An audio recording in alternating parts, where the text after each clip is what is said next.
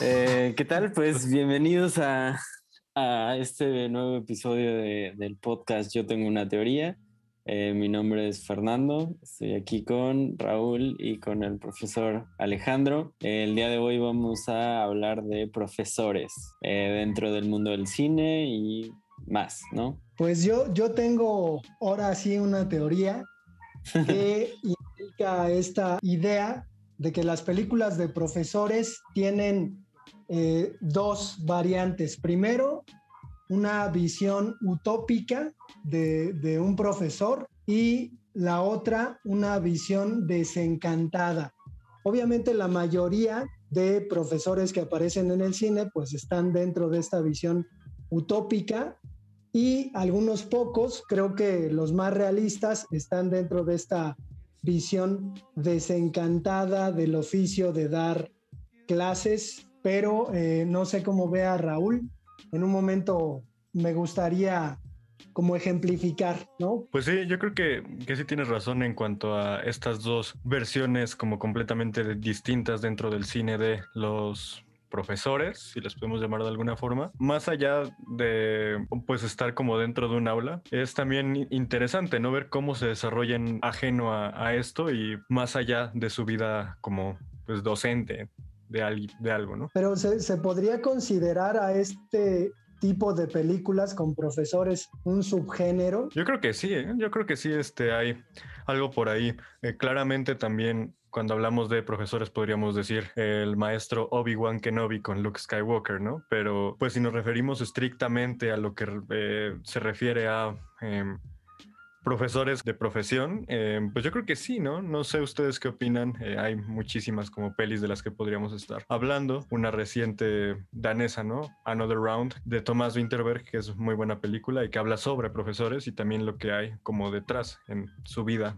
cotidiana. Creo, creo que esta, esta última película pues es una visión desencantada. Yo, yo tengo que comentar, por ejemplo, que eh, he aprendido más de los profesores del cine que de los pedagogos y esto pues es una confesión medio brutal, pero es así, ¿no? Eh, yo, yo me acuerdo haber visto un documental francés que se llama Ser y Tener sobre un profesor eh, rural francés que da clases a niños eh, de kinder a secundaria y recuerdo que pues eso afianzó mucho mi intención de ser profesor. Digo, yo ya tenía ahí como la idea, pero al ver este documental, además varias veces me fui a la cineteca, eh, creo, que, creo que me dejó claro que probablemente en aquel entonces mi vocación era pues precisamente dedicarme a la docencia. Yo creo que una película verdaderamente realista sobre los profesores pues tendría que ser un cuate llenando formatos y papeles todo el día, ¿no? O sea, en realidad el asunto de, la clase como tal, eh, como, como el trabajo del profesor, pues es, ínfimo, ¿no? Es poquito ese, ese trabajo que además es sustancial. Pero, ¿qué, ¿qué profesores dentro de este marco de películas que hablan sobre profesores dentro de un aula recuerdan ustedes? ¿Han aprendido algo de esos profesores cinematográficos? Es decir, el Carpe Diem de la Sociedad de los Poetas Muertos, ¿la aprendieron de ahí? ¿O qué, qué cosas se aprenden de un profesor cinematográfico. Creo que hay como dos posturas aquí también interesantes, que es eh, una película sobre profesores con el profesor protagonista o una película con un profesor secundario, porque ahorita que lo empiezo a como analizar, esta idea de tener un profesor como en personaje secundario, pues pasa muchísimo como a segundo plano como es su vida. Dos ejemplos completamente distintos, Matilda con la maestra Miel, que ahorita fue la primera que me, que me acordé, o este otro ejemplo como super extremo, ¿no? Con el maestro de Whiplash, este maestro de jazz, eh, que se me olvidó su nombre, interpretado por J.K. Simmons, pues esta, esta mirada, ¿no? De profesores como en un lado secundario, donde por un lado no vemos tantísimo sobre el, el background de su vida, ¿no? Eh, muy de forma superficial. Eh, caso de Matilda, pues lazos familiares, ¿no? Listo. En Whiplash, pues este músico y pues lo que le pasa, ¿no? Igual, igual en Whiplash sí toca un poquito más un trasfondo psicológico ahí. Digo que medio te enteras, ¿no? Por, por su manera de actuar, sobre todo lo que justo como de lo que te vas enterando como de manera secundaria, ¿no? Cómo trató a, cómo trataba a sus, a sus alumnos pasados y por ejemplo, esta ventana eh, en esta escena donde le, avisan que algo le pasó ¿no? a su, al que era su alumno y se ve realmente conmovido cuando después te enteras que fue algo causado por él. Entonces está, está bastante interesante, ¿no? A mí justo creo que el, el tema me, me, encuentra un poco perdido, ¿no? Este, creo que la sociedad de los poetas muertos sería, creo que el lugar más seguro de, de esta plática sí recuerdo en, algún momento haberla visto y haber pensado, wow, eh, qué tanto desconozco de mis profesores, ¿no? Y de, su vida y como del trasfondo que pueden traer. Otra que recuerdo mucho que, que, no está centrada en, pues digamos que en la docencia, pero me acuerdo mucho es del director de eh, The Breakfast Club, que realmente es, es, este, o sea, toda la, toda la película es, es él torturando a, a sus pues a sus alumnos que están ahí medio, medio castigados, ¿no? Por todo el día. Eh, pero pues, sí, son como las, las principales referencias que tengo de, de maestros en... Dándonos cuenta de toda esta, esta postura como del profesor, pues sí nos damos uh -huh. cuenta de que en la mayoría de estas películas se trata de alguien, eh, pues ya sea más experimentado en la vida o ávido en su tema, que es propiamente pues de, de un profesor, y eh, pues que esto de alguna forma le va a ayudar ya sea al personaje protagónico o que este personaje protagónico, el profesor, profesor debe de tener como un crecimiento ajeno a su conocimiento como docente o pedagógico, ¿no? Sí, que además muchas de las películas están eh, con esa advertencia del principio de basada en hechos reales, ¿no? Entonces, suelen ser películas esta de, de los escritores de la libertad, en la que más o menos un, un poco como funcionan los libros de superación personal, se relata eh, un método de enseñanza que salió exitoso, ¿no? Entonces, pues esta maestra que tiene ahí un montón de complicaciones con alumnos eh, violentos, eh, pues termina de alguna manera seduciéndolos, ¿no? Y creo que muchas de las películas americanas que nos, cuestan, nos cuentan este asunto van por ahí. Últimamente, eh, No Manches Frida 1 y 2, pues tiene este mismo sentido, ¿no? De entretenimiento. Sin embargo, creo que son pocas las películas que retratan las tribulaciones de un profesor, ¿no? De hecho, podría, podría mencionar esta de, de pelea de, de, profesores, a lo mejor la, la vieron, es una película cómica con Ice Cube. Creo, creo que incluso tiene un fondo bastante crítico hacia las instituciones educativas eh, americanas, ¿no? Eh, eh, en el discurso. Entonces, pues sí creo que, que, por ahí el gremio de profesores queda a veces mal representado en este tipo de películas. Igual, igual hace poco vi una con, con y, digo, la, realmente solo vi que la estaban pasando en la televisión y la, la capté como recién iniciada, que, que hizo que me quedara viendo un poco más, de Cameron Díaz, donde también es, es una maestra y tiene como, hablan como de una gran desilusión, ¿no? De, de su vida y luego se vuelve esta maestra como muy liberal, que de manera casi secundaria y, y como efecto colateral pues tiene un resultado de pronto positivo con, con sus alumnos, ¿no? También creo que pues es una, es una crítica a muchas leyes norteamericanas y creo que por ahí también tienen varios chistes pues no tan sutiles acerca de la pues de las leyes que tienen que ver con armas, ¿no? De Estados Unidos, pues todos estos shootings. Esta formulita como hollywoodense, no sé, de tener como una feel good movie de profesores, eh, pues ya se ve como muy común, ¿no? Y y, es casi seguro que va a funcionar. Estaba viendo eh, una serie que se llama Ted Lasso, que es de un coach de fútbol, pero que al fin y al cabo resulta ser como este profesor que ayuda a, a, la gente como a tener este crecimiento personal y que es una persona que todo lo puede y que todo lo sabe y que toda la adversidad la va a sacar adelante porque este es un profesor motivacional, ¿no? Entonces tenemos esta postura de que o son profesores o muy buenos en algo o muy malos, ¿no? Como el caso de las de la gran franquicia de No Manches Frida, eh, excelentes películas. Y pues eso, ¿no? No sé, ¿ustedes qué, qué, opinan de estos lados como claroscuros dentro del cine de profesores? Yo, yo en algún momento pensé, dentro de, de este cineclub que, que hay en la escuela en la que trabajo, eh, hacer precisamente una especie de eh, cine debate con profesores sobre películas de profesores, ¿no? Y entonces, en la lista que yo tenía, por ejemplo, por hablar de cine mexicano, tenía Maclovia del Indio Fernández, en donde hay pues, un discurso muy, muy puntual sobre el trabajo del profesor. Hay otra con María Félix también que se llama Río Escondido, en la que pues es una alegoría, ¿no? De cómo el profesor, en este caso la, profesora, lucha en contra de la ignorancia eh, y llega a una acción eh, terrible, ¿no? Pero, por ejemplo, podríamos mencionar también esta, este último documental que ganó el Oscar al mejor documental, que es Mi Maestro el Pulpo. No sé si, si lo vieron.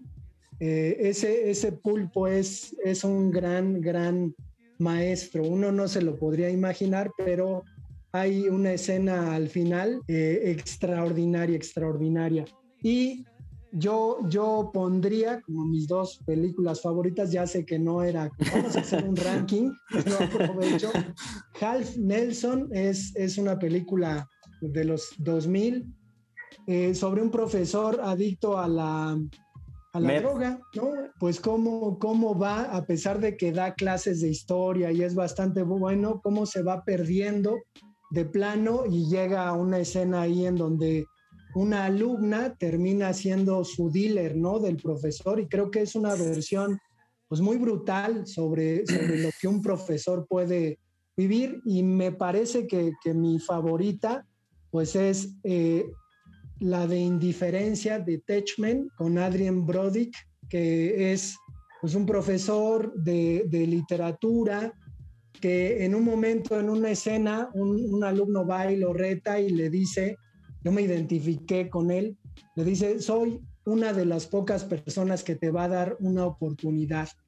Pero el discurso en esta película me parece muy cercano porque suele ser eh, la visión que los profesores del área de humanidades tenemos con respecto a la educación en nuestros tiempos, ¿no? Entonces creo que esa película sí retrata puntualmente esta desazón, ¿no? Este asunto, ¿no? De, de, arrumbar a los profesores, de quitarles derechos, de convertirlos en, en una figura que está ahí sin capacidad, además ninguneada todo el tiempo, ¿no? Es decir, eh, es curioso, y lo tengo que decir, que, en una escuela al profesor ya no se le dé tanta importancia, ¿no? Es decir, eh, se, queda, se queda ahí como el que no sabe dar clases, por ejemplo, y el que si la educación está mal, pues es por él. Entonces creo que esta película eh, ayuda, ¿no? A reflejar verdaderamente lo que pasa en la educación más allá de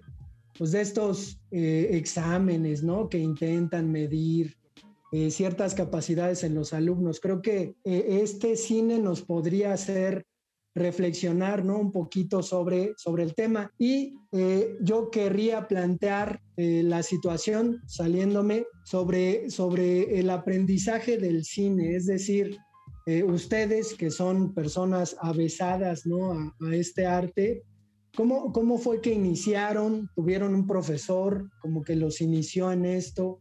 ¿Cómo se aprende a mirar películas? ¿O es más bien una cuestión de aprendizaje intuitivo? Yo creo que hay, hay elementos, sobre todo en el, en el plano profesional técnico, que, que tienen eh, pues un, una corriente que sí tiene un porqué, ¿no? Vamos a, a, pensarlo, vamos a llevarlo un ejemplo para que sea más fácil de explicar. Eh, si tú ves algo con extrema definición eh, y, con extrema iluminación, lo vas a entender como algo que tiene baja calidad.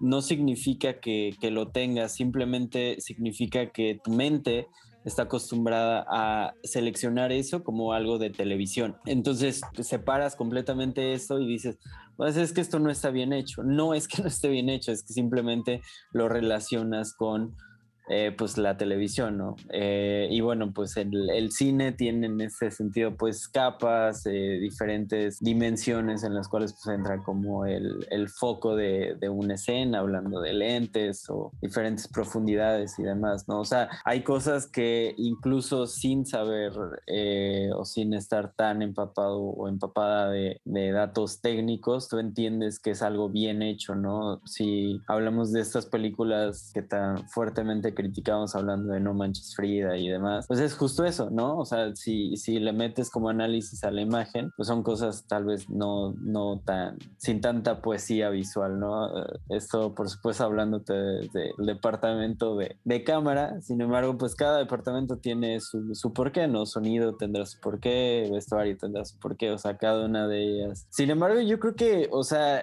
hay, hay cosas que, que te van enseñando. Y creo que, por ejemplo, todos nosotros por lo menos es la experiencia que me he topado, eh, todas las personas que gustan del cine empezaron con, con muy buenas referencias y realmente si te vas como a los inicios de lo que hemos visto, antes había muy buenas referencias, que es una analogía a algo que me gustaría mencionar, eh, porque yo tengo la teoría de que justo está muy sesgado y dividido este tema y creo que eh, me, me gustaría hacer la siguiente pregunta, ¿no?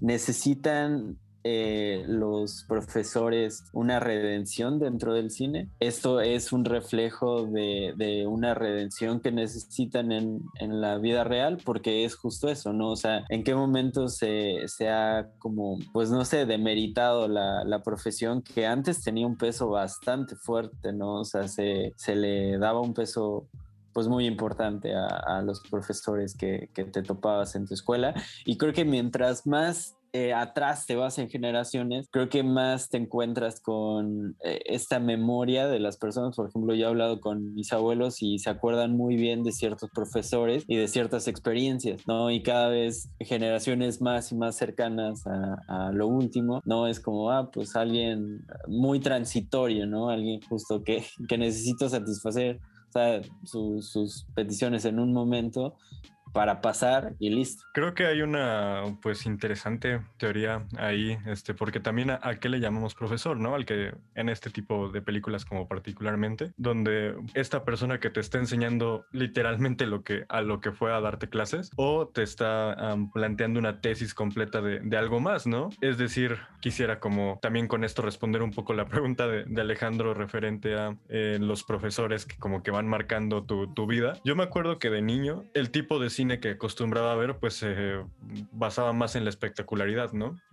Marvel, por decir un ejemplo. Pues me, me, acuerdo que yo ya desde sexto de primaria, más o menos 12 años, eh, ya más o menos tenía la idea de, o la noción de a qué, qué quería estudiar y es lo que estoy estudiando ahorita, que es cine. Y pues es en la secundaria donde un profesor me plantea, porque le, le platico, ya vio las películas de Star Wars y me dijo, no voy a ver tus cochinadas de George Lucas. Y me recomendó ver em, Los Coristas, la fuimos viendo en un camión, que íbamos como un concurso de música, precisamente. Hmm. Pésimo audio, pero pues sí, o sea, a partir yo creo que de Los Coristas fue que empecé a descubrir que había más cine y me acuerdo que en mi cumpleaños aparte me regaló como Cinema Paradiso y una colección. Entonces creo que empieza de alguna forma este profesor más allá de contarme de música, a hablarme ya de, de una cosa completamente direccionada al cine y todavía para reafirmar pues en, en el mismo bachillerato pues aquí con, ahí conozco a, Alejandro y eh, pues me, me, reafirma todavía estas ganas de, del cine más abriendo un cineclub porque pues él decide abrir un cineclub en la escuela y está como cañón eso más para alguien que pues no siente que haya ese espacio dentro de su tiempo, ¿no? Alguien que está en la escuela eh, en una jornada normal de clases más tareas, pues nunca le da tiempo de cine y que te digan, van a abrir un taller para que veas películas y las platiques, pues qué, chido, ¿no? O sea, creo que abrir este tipo de espacios, pues sí, plantea em, muchísimo y creo que son ese tipo de historias las que, pues de las que te llevas más, más allá de tener como estas clases em, de música o de matemáticas, sino de qué te deja esa persona. Me acordé en, este momento, de hecho, de, Sócrates, este, de la película del profe de Cantinflas, por esto mismo, ¿no? De que sí está muy chistosa, no sé si la han visto. Eh, pues esto mismo, ¿no? Les enseña cosas súper este, básicas, pero pues se llevan realmente una enseñanza más. Y creo que esta estructura funciona bastante bien en el cine y es por eso que hay que enaltecer. Yo, yo creo que hay obviamente una, una intención de reflejar ¿no? a, estos personajes de la sociedad que, que pues suelen ser de alguna manera cruciales en ocasiones, sobre todo para que las personas encuentren su camino. Yo creo que a veces como profesor no sé cómo explicarlo, sueles tener como un buen ojo, ¿no? Sobre todo creo que en las cuestiones humanísticas. Y creo que el cine precisamente es parte de la formación humanística, ¿no? Es decir, se, intenta que eh, personas que están estudiando dentro del área de sociales, pues tengan esta formación, personas que están en el área de humanidades también tengan esta formación y en general, ¿no? Eh, que, que toda la gente tenga pues esta formación de espectador de películas. Eh, recuerdo mucho una película del cine mexicano que se llama Simitrio, que es la historia de un profe que llega, que llega eh, un curso en el que los alumnos se inventan a un alumno llamado Simitrio, que es un alumno imaginario, y el profesor, que ese gatón, le termina teniendo mucho cariño a este alumno hipotético, ¿no? creo que, creo que al final, eh, pues el cine reflejará la vida de los profesores, incluso en un sentido ya hasta desmitificando, ¿no? Es decir, diciendo, mira, los profesores también lloran, los profesores también tienen una historia que contar. Sin embargo, lo que, lo que rescataría y me gustaría plantear un poquito esta cuestión de qué, qué película de repente ustedes recuerdan que los terminó sacando de, su curso o de la comodidad de un espectador que solamente ve películas porque le gustan, le entretienen y eh, podrían encontrar esa película que, les enseñó algo a no ver el cine como lo veían antes, por ejemplo. Es decir, planteo la idea del cine eh, como maestro. Eh, bueno, probablemente para, en, en mi caso fue Naranja Mecánica, creo que la vi como un reto bastante grande, la vi siendo muy, muy chico y había muchos elementos, ¿no? De los cuales ya me fui enterando después, ¿no? Pero hablando sonido, eh, el conjunto de imágenes, la edición, eh, el, el, montaje per se tiene su ritmo y tiene su reto, ¿no? De, de entender y de descifrar es este, creo que sí fue un buen, un buen crucigrama que llegó a mí justo cuando tuvo que llegar, eh, justo para tener esta, esta imagen de, maestro, ¿no? O sea, en este sentido. Y también de orillarme hacia más cine de, de Kubrick, hacia más cine de, vaya, de, de autor, ¿no? Por, por así decirlo. A mí fue mi película favorita hasta la fecha porque, pues creo que eh, como les platiqué de los coristas, la vi más o menos a la par porque pues esta misma atracción hacia ver otro tipo de, cine más allá del, de acción y, este el que estaba pues, más acostumbrado, eh, me lleva a comprar una como un paquete de películas de Warner, de ganadores del Oscar.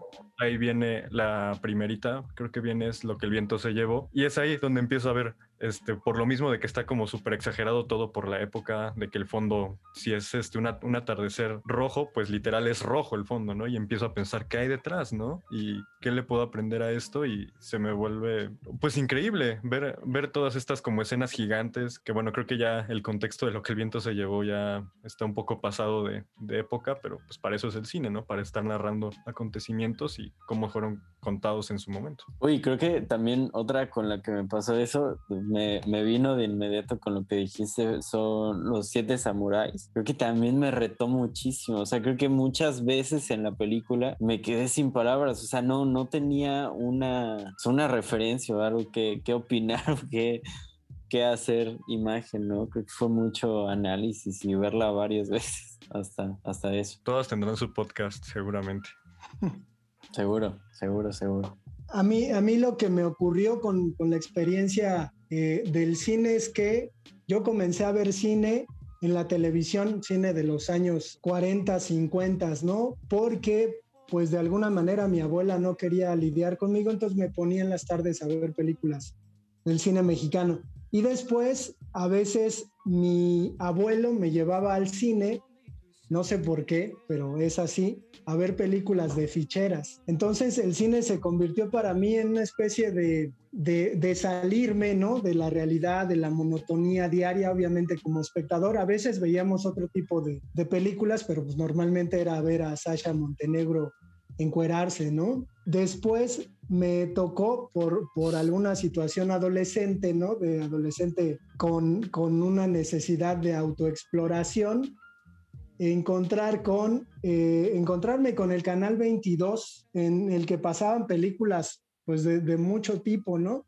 Entonces mi intención de ver las películas en canal 22 era cazar alguna escena en donde apareciera pues un desnudo femenino, ¿no? Con una intención eh, perversa, obviamente. Sin embargo, eso me llevó a, ver las películas porque a veces había películas en, las que eso no pasaba.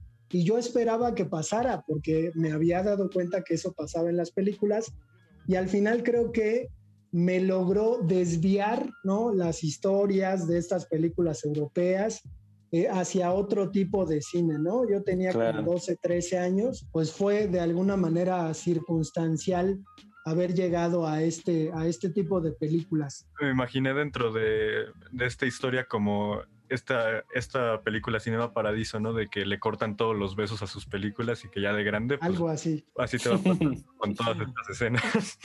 Pues me, me, pasó, me pasó ver eh, Cinema Paradiso en una especie de, de, círculo nocturno en donde había películas eh, que presentaba Lisa Owen, esta actriz mexicana eh, de la UNAM, y ella daba una introducción, pasaban la película, pero me acuerdo mucho que cuando vi Cinema Paradiso, al final yo estaba llorando con Toto, ¿no? Y, y me parecía pues algo extraordinario sentirme eh, un poquito como ese, ese personaje. Pero, Empatizar. Sí, sí, desde luego. Pero dentro, dentro de la disciplina de la, que, de la que ustedes son parte, ¿Tienen algún, algún maestro, algún referente? Sí, por supuesto. Yo digo, ya trabajando dentro de la industria, llegué con un muy buen equipo de cámara que siempre estuvieron como todos, todos, todos, desde el asistente. El, el fotógrafo me, me, dio entrada, pero realmente el que se, se aventó las clases fue el asistente, ¿no? El foquista fue el que eh, durísimo. Y ya más, más específico, hablando con el, con el fotógrafo, ¿no? Eh, digo, aparte de que estaba trabajando, me daba libros. Todos los días me daba libros. Entonces, eh, mis días eran estudiar hasta llegar a la locación, trabajar en la locación y de regreso volver a estudiar porque al día siguiente me seguramente me iba a preguntar algo, ¿no? Este se llama Diego Diego Gajardo y sí, pues es un es un muy muy muy buen maestro, ¿no? Este aparte por supuesto de todos los foquistas del mundo, o sea, todos los con los que me topé, todos los los gaffer, ¿no? Los los asistentes de que, pues hacen todo lo, lo que el, el fotógrafo eh, se le ocurre, pues el que mete las manos es el gaffer, ¿no? Y también son, son grandes maestros que vienen de la herencia de pues el gran cine mexicano, ¿no? O sea, ellos vienen de, de los Churubusco y todas esas grandes historias. En mi caso, pues yo podría decir que como apenas estoy en este proceso de estudiar em, o en un comienzo de un estudio formal del cine, pues podría mencionar de todas las personas que lo rodean, ¿no? Creo que todos son maestros en cualquier cosa y no solo dentro del rubro cinematográfico, sino también poniendo el ejemplo, tengo como muy fresca la, esta obra de Udeis Capella Capella, que pues se le aprende muchísimo de narrativa, ¿no? Y de cómo eh, pues se traslada esta obra de teatro así a algo musical y que pues además está inspirada en otra en otra cuestión, que pues me parece que en términos narrativos pues hay muchísimo que aprenderle y que pues está este lado, ¿no? Y también en, en la fotografía, pues muchísimas personas, en sonido, hay una, hay un, un señor conocido, amigo del, de la familia, que trabaja bastante con mezcla de sonido, de música, pero que también se le aprende muchísimo. Ve su computadora cinco minutos y aprendiste algo nuevo, porque siempre está ahí trabajando constantemente. Pues yo sí pensaría que todos son como maestros para poder lograr hacer cine en general. Y, y el cine en enseñará, es decir, esta, esta cuestión de, de ponerle una película a alguien para que aprenda algo, ¿servirá? Es decir, ¿será, será un elemento pedagógico que, funcione? A mí, me, una vez que, que trabajé en producción, eh, para mí fue como un tipo de desencanto tal vez, o sea, como verle el truco al mago. Eh, así, así se sintió, ¿no? De pronto para, para, muchas, para muchas películas. Y de hecho, varias, varias fueron así, ¿no? Como hubo cierto desencanto. Y debo decir que para mí algo que me enseñó el cine después de eso, justo que, que, hay directores y hay producciones que todavía no me explico, aún investigando, aún estando dentro del medio. Algunas escenas particulares, o sea, personalmente fue La La Land que no, no es la favorita de muchos, pero muchas escenas yo no entendía cómo lo habían hecho, ¿no? O sea, definitivamente hablando de coordinación de extras, hablando de movimientos de cámara, o sea, sí, sí entendí que es una gran producción, ¿no? Ya después Tarantino lo hizo con Once Upon a Time in Hollywood, igual, o sea, una cosa muy, muy épica, ¿no? O sea, de, de muchas personas, mucha coordinación, muchos directores de muchas cosas, ¿no? Eso, creo que eso es lo que todavía sí, como el, el, fuego detrás de ese conocimiento que quiero seguir aprendiendo, ¿no? Es decir, todavía hay cosas que no sé cómo, cómo se hacen dentro del cine, ¿no? Para mí sí, sí funcionó así. A mí la película que, que me enseñó o que me enseña más siempre es 2001, Odisea en el espacio, porque hay muchísimas cosas que no sé cómo las cómo se grabaron, ¿no? O cómo se creó el sonido, o cómo se hicieron los efectos especiales. Eh, pues yo creo que esa sería como película por excelencia para estarle aprendiendo, aprendiendo, aprendiendo. Creo que todo Kubrick, ¿no? Es aprendiendo, aprendiendo, aprendiendo. Y pues un poquito antes, pues Hitchcock, ¿no? Que con cosas como que pues uno obvia, pero pues ¿por qué las puso, ¿no? Inicialmente las puso. Entonces, esta idea de decir, no es lo mismo estar viendo una bomba, más bien que el, que la persona sepa que está sentada sobre una bomba, a que tú como espectador sepas que hay una bomba y que él está sentado sobre ella y él no lo sepa, ¿no? O sea, cómo te empiezas a, plantear todo esto y cómo lo muestras en, pantalla, porque una cosa es escribirlo y otra cosa es escribirlo y luego mostrarlo, ¿no? Para que alguien lo, lo entienda y que haya esta coherencia. Entonces yo sí creo que el cine enseña y más allá de enseñar aspectos técnicos, enseña en general todo lo que, lo que puede. No sé, poniendo un ejemplo reciente con Nomadland, eh, pues yo no sabía de esta forma de vida que tienen muchas personas y que sentí muy, eh, muy cercana a muchísimas empresas que hay por acá. El caso de, de Ciudad Cooperativa Cruz Azul, que es parte de una cementera, pues imagínense, ¿no? Desaparece la cementera y pues todas estas viviendas dentro de la ciudad pues se volverían a un pueblo fantasma y esto, de esto habla Nomadland, ¿no? De ¿Qué pasa con esas personas? Entonces sí, el cine educa. ¿Qué opinan, qué opinan ustedes acerca de, digo, como, como fanáticos del cine deben de estar, pues esto debe de ser de su conocimiento. ¿Qué opinan sobre Orson Welles y Citizen Kane? O sea, muchos, muchísimas personas dentro del medio y no, lo agarran como una referencia fortísima del cine. ¿Qué opinan? Pues lo, a, mí, a mí lo que me llama la atención es la juventud de Orson Welles, ¿no? Y la maestría a la que llega. Creo que, creo que es una cuestión de intuición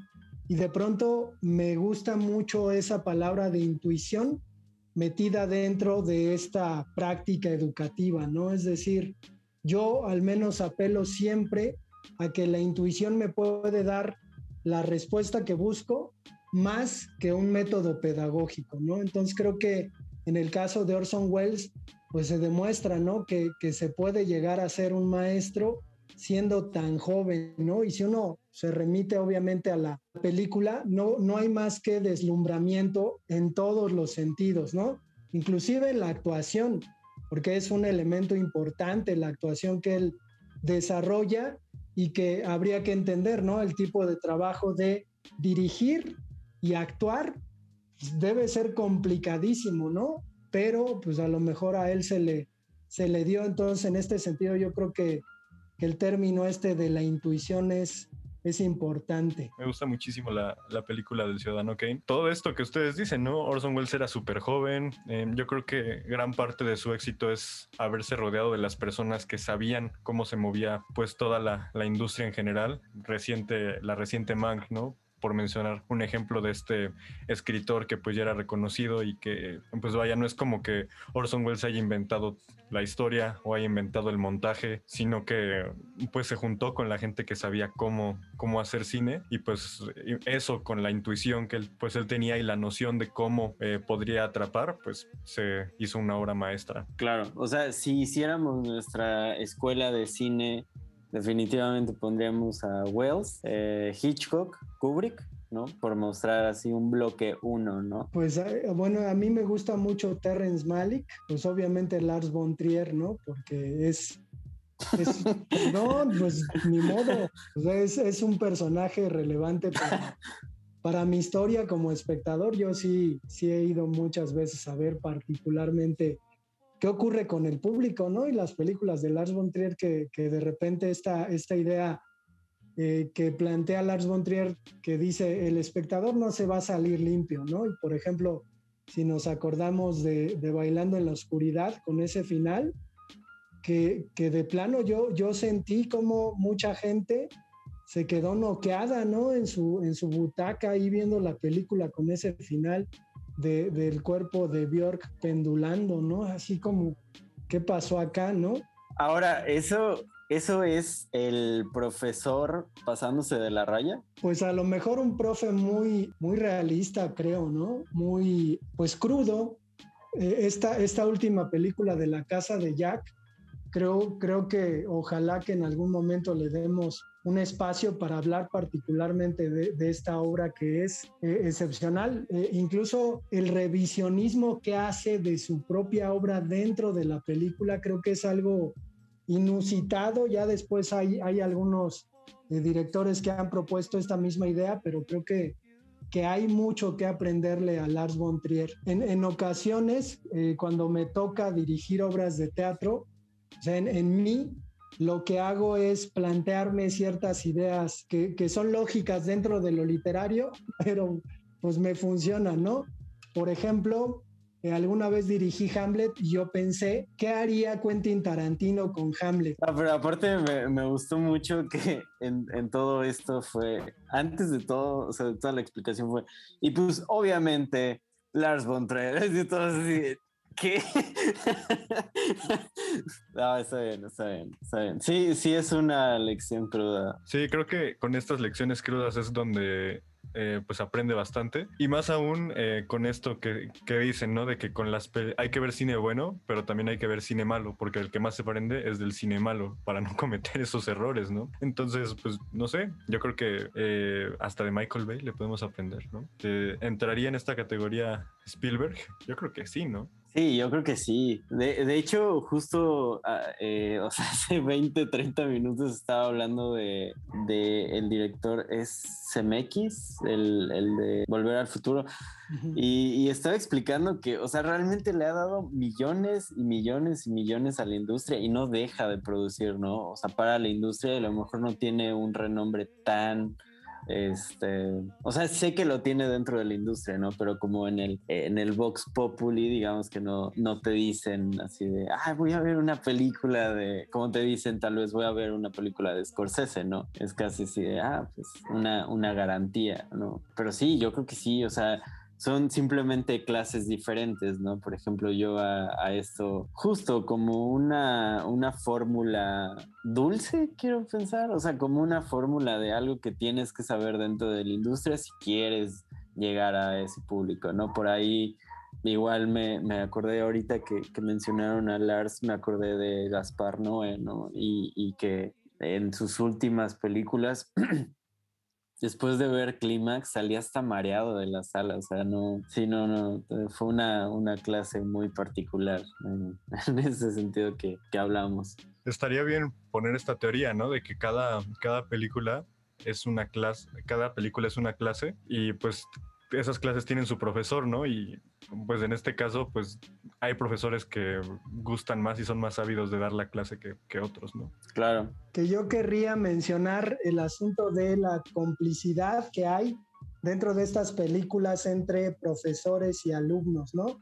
Me viene a la mente la escuela del rock, que, que seguramente han visto, y a mí me, me gusta mucho esta complicidad entre el profesor y los alumnos. Creo que incluso es para mí una cuestión a la que aspiro, ¿no? Es decir, siempre tratar de establecer una complicidad en la que la propia institución, las propias autoridades, la propia escuela se queda fuera y pues creo que eh, al final los verdaderos protagonistas de este prodigio que a veces ocurre, que se llama educación, pues son los estudiantes y el profesor, ¿no? Entonces creo que pues muchas películas hablan de esta complicidad, ¿no? Volver al futuro, aunque no aparezca eh, el personaje mayor como maestro, pues está ahí enseñando el señor Miyagi, por ejemplo, creo que es de los profesores con unas clases demasiado, demasiado anómalas, ¿no? Yo tengo, tengo una pregunta, ¿no? Hablando de universos, si eh, en una escuela, eh, hablando de directivos, es el gobierno y los estudiantes son los ciudadanos, ¿quién sería el profesor? Porque yo también, te, o sea, yo tengo la teoría de que el profesor juega a favor del estudiante, porque esa fue mi experiencia no, no juega a favor del gobierno. Entonces, eh, vaya, es, es, un poco la teoría que tengo. Es que sí, de plano el papel del profesor es muy puntual, ¿no? O sea, es dentro de la, de la sociedad, pues sería un poquito como, como el papel que juega el líder religioso, el psiquiatra, este, el médico, ¿no? O sea, está dentro de esta idea, ¿no? Que, que Foucault plantea con respecto a que pues hay que entrar en el orden y creo que pues el profesor pues funciona como tal, ¿no? No, no, no encuentro como, como qué función tendría pensar en el asunto del policía, pero está cañón, ¿no? Sí, claro. ¿No sería, no serían los padres? Pues sí, como, como de cierta manera, cierta figura. Como de cuidado. Sí, sí, sí. Porque muchas veces, por lo menos en, en mi experiencia, muchas veces había conocimiento y era limitado por la escuela, no por el profesor. O sea, muchísimas veces me topé con, la idea de que llegaba la directora y explicaba por qué no se iba a explicar cierto tema que el profesor sí quería o la profesora quería dar, ¿no? Y, y de pronto era como, pues, ¿qué estás controlando? También podría estar interesante plantearlo desde un desde una perspectiva de que la escuela es igual a la casa productora el profesor es equivalente al director y pues así, ¿no? Estaría como bien también verlo así porque pues, también vemos este caso, ¿no? De que muchas veces la productora corta mucho de la versión que tiene un director para hacer una película. Que en realidad yo, o sea, creo que para mí sería más como productora justo como esta institución, ¿no? O como directivos. Y para mí el alumno es el director y el que hace posible las cosas serían los maestros, ¿no? O sea, porque creo que de ahí va también, también un poco, como el sentido de la enseñanza, ¿no? Muchas veces me, me topé con muchos eh, profesores que pues eran como muy libres en el sentido de que te hacían de, hacían de tu conocimiento el hecho de que ellos estaban aprendiendo tanto de la vida mediante sus alumnos como viceversa y pues estaba, estaba bastante padre. Yo quisiera pues preguntarles si tienen como en, el caso de Harry Potter, que es como toda una saga basada en... ¿Ustedes qué onda? ¿Qué opinan? ¿Les gusta esta forma de contar como clases o historias como de profesores, alumnos, que en realidad pues es más una novela de fantasía, ¿no? Pero ¿les gusta? ¿No les gusta? Es que, que se llega, ¿no? De alguna manera al conocimiento. De hecho, creo que todas las películas de Harry Potter se acumulan para llegar a ese final, ¿no? A ese desenlace en donde él pues terminó verdaderamente aprendiendo, ¿no? Y venciendo pues precisamente al malo y diciendo, bueno, sí funcionaron las, las clases de Hogwarts, ¿no? Sí, creo que, o sea, para, para mí es un poco esta, esta disyuntiva de la que hablábamos desde el inicio. Por ejemplo, yo pondría de un lado a todos estos maestros magos, que hay algunos buenos, otros no tanto, pero al final de cuentas tienen un propósito positivo, ¿no? Su, están ahí para enseñar y su propósito, pues, está, se cumple bien, ¿no? Y del otro lado yo pondría personalmente, eh, por ejemplo, a los maestros de Skins, que es una serie que me gustaba mucho y recientemente la, la volví a ver. Y es sorprendente cómo los maestros no tienen ninguna intención en funcionar como, como facilitadores de vida, ¿no? E, e, es, casi, o sea, están completamente alienados y,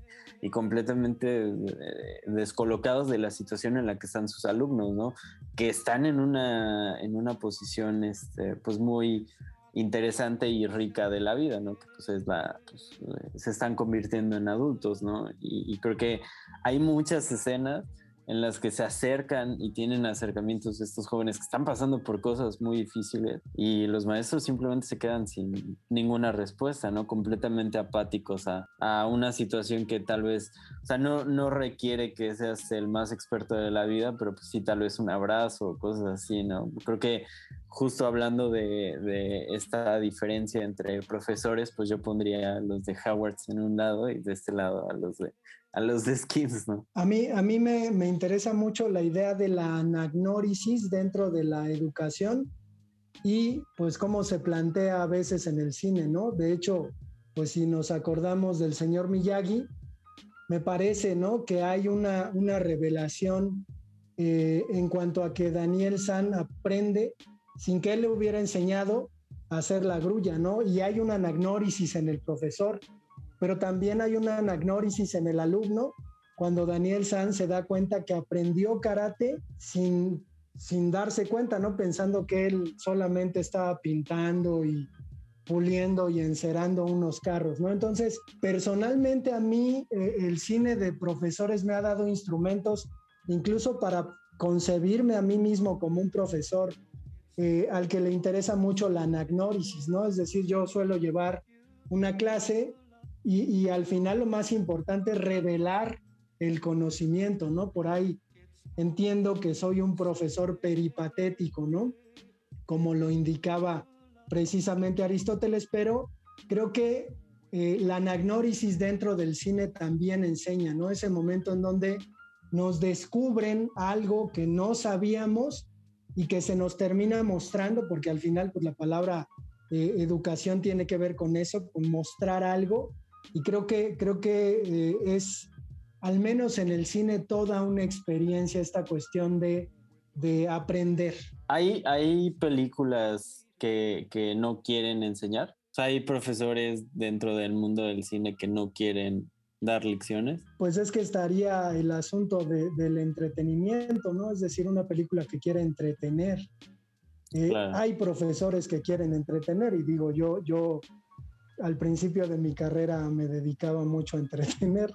Te acordarás, Juan, ¿no? Que me vendaban mis chistes en clase, pero pues era la inexperiencia, obviamente. Como regresando un poquito a la película que hablamos del principio, Another Round, realmente es una película de profesores donde aprendemos muy poco de lo que dan en clase estos profesores. Vemos uno que tiene un coro, uno que tiene un equipo de fútbol y otro que da clases de historia, que lo único que sabemos es que Winston Churchill le gustaba tomar. Creo que es lo único que aprendemos durante la película. Creo que aquí radica el conocimiento en pues la vida de ellos, ¿no? Entonces, pues creo que también está interesante esa postura de que más allá de, de proponer aprender a través de sus clases o de su desarrollo con sus em, alumnos, sino de verlos a ellos como personas, cómo se desenvuelven. Está bueno. Es, esta, esta peli fue la que recientemente estuvo mucho en las noticias bueno, aparte de los, los Oscar, porque la compró los derechos la productora de Leonardo DiCaprio, ¿no?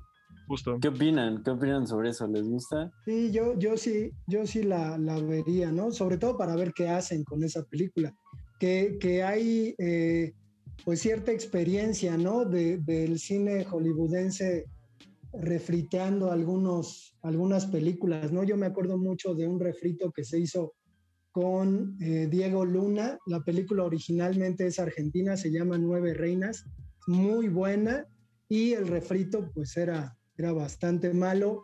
Otra de, de una española que hizo Tom Cruise que se llama Vanilla Sky, también, ¿no? Uno dice, bueno, terminaron de fregar, ¿no? La versión original. Entonces creo que, creo que Hollywood no suele eh, hacer buenos refritos, ¿no? De películas de otras latitudes. No creo que le vaya, que le vaya bien. Pero está DiCaprio también, este. ¿Cuántas películas malas tiene DiCaprio? Además, creo que no ha salido de borracho, ¿no? O sea, creo que no es un, un papel. El lobo de haga- Wall Street. No, Pero no tanto, ¿no? Tres horas. Sí, pues está esa, y precisamente la misma No Manches Frida, ¿no? Es una adaptación de una película alemana. Entonces creo que este subgénero es bastante rentable para hacer este tipo de refritos. Igual, digo, no, no he visto la película, eh, pero, pero vi este, esta escena muy emblemática del, del baile final.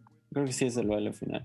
Está muy buena, está muy, muy buena. Y digo, ese tipo de cosas creo que hacen que a lo mejor Hollywood, pues, Hollywood tiene todos los recursos, ¿no? Y, de verdad, de verdad tiene todos los recursos. Eh, me acabo de echar un, un blockbuster ahí de Penguins Bloom eh, con Naomi Watts, donde hablan así como un, un rollo muy. Pues está, está bonita la peli, ¿no? Pero es como muy romántica. Y tienen una grulla. Y, yo, pues, ah, no, no, no, no me. no sabía de dónde la habían sacado. Y realmente al final te pasan que la familia sí vivió con ella y bueno. eh, tuvieron que educar a la grulla, ¿no? Pero bueno, Hollywood consigue lo que sea, pero creo que justo este sentimiento detrás de algunas escenas tan emblemáticas, que creo que esta lo es, no son tan fáciles de replicar, aunque sea Leonardo DiCaprio, ¿no? Eh, les recordamos que tenemos en Instagram una cuenta, yo tengo una teoría podcast, también en Facebook. Y también si quieren mandarnos un correo a yo tengo una teoría podcast arroba gmail.com, estamos para leerles. Muchísimas gracias y pues nos vemos la próxima.